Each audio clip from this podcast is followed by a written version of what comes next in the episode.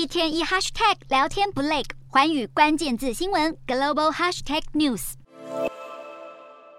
各国央行为了打通膨，决定继续升息下去，这让全球债券已经从高点下跌超过百分之二十，坠入熊市。追踪政府债券和投资级公司债的彭博全球总回报指数在一号下挫百分之零点九，已经从二零二一年高峰回跌超过百分之二十。这也是这项指数自一九九零年推出以来的最大跌幅。美国联准会主席鲍尔以及欧美央行的决策官员最近都发表强烈的鹰派立场。通膨火烫，加上许多国家的央行积极升息，终结了债市的多头走势。由于股债市今年都下跌，也让今年的投资处境特别艰难。从一九八零年代就开始追踪债市的投资顾问米勒表示，债市长达四十年的多头走势已经结束了，殖利率不会回到疫情前和疫情期间的历史是低点。他也提到，因为全球通膨飙涨，各国不可能会推出曾经让美债殖利率跌破百分之一的大规模刺激措施。联准会主席鲍尔先前已经预告会持续升息，交易员现在预测